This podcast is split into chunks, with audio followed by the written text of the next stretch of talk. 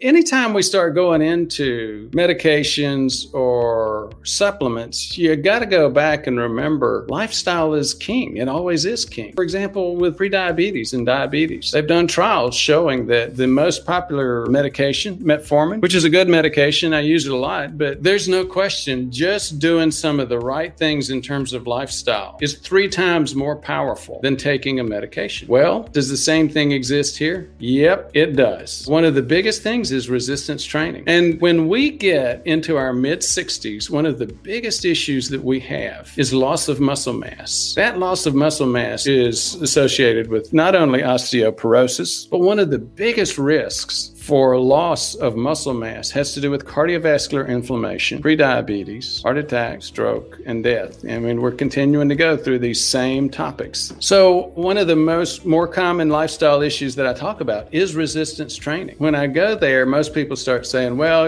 especially the men start thinking about upper extremity stuff like you see Arnold doing over here. Upper extremity is okay, but it's really more cosmetic than anything else. We're looking for muscle mass. You see, muscles that are flexing and active actually bypass aging insulin receptors. So what we're looking for is muscle mass. It's the same thing in osteoporosis. Lower extremities are much more important to health than the uppers. I'm not at all against doing upper extremity work. The bottom line, though, is for health reasons, lower extremity work is king. Now, somebody asked me recently about resistance training, and they said, do we need to be constantly increasing our resistance and our reps, unless your goal is to start looking like Arnold. And there's very few of us that can practically expect that, even if we wanted to at age 60. That's not the goal here. Again, the goal is to decrease insulin resistance, bypass those aging insulin receptors, and in terms of the discussion today, improve our bone health. So I am a lot more concerned about the next item than I am increasing weight. Reps. Arnold has been quoted many times saying, reps, reps, reps. I'm sick of doing reps. And yet he's still doing them. What, pushing 70, maybe over that now? He's still doing reps, reps, reps. In the old days, people used to talk about doing, for upper extremity work, doing 3 sets of 8 apiece. And for lower extremities, 3 sets of 12 reps. That's at most 36 reps. I'm talking about 3 times that amount.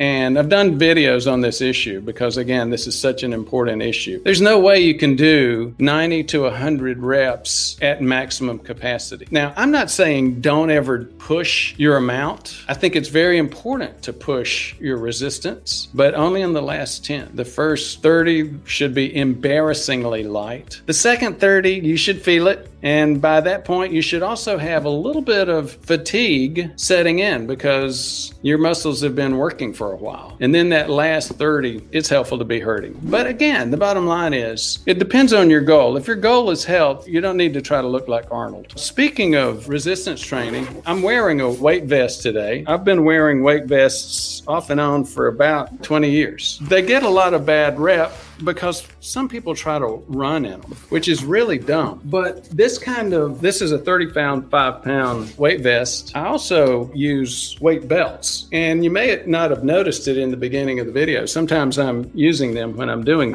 videos. So it's a total of 50 pounds. That extra 50 pounds makes a big difference in terms of stressing your bones. Thank you for listening. For more information, please visit our website at prevmedhealth.com. To learn more, watch our videos on YouTube at Ford Brewer, MD, MPH. Thank you very much for your interest.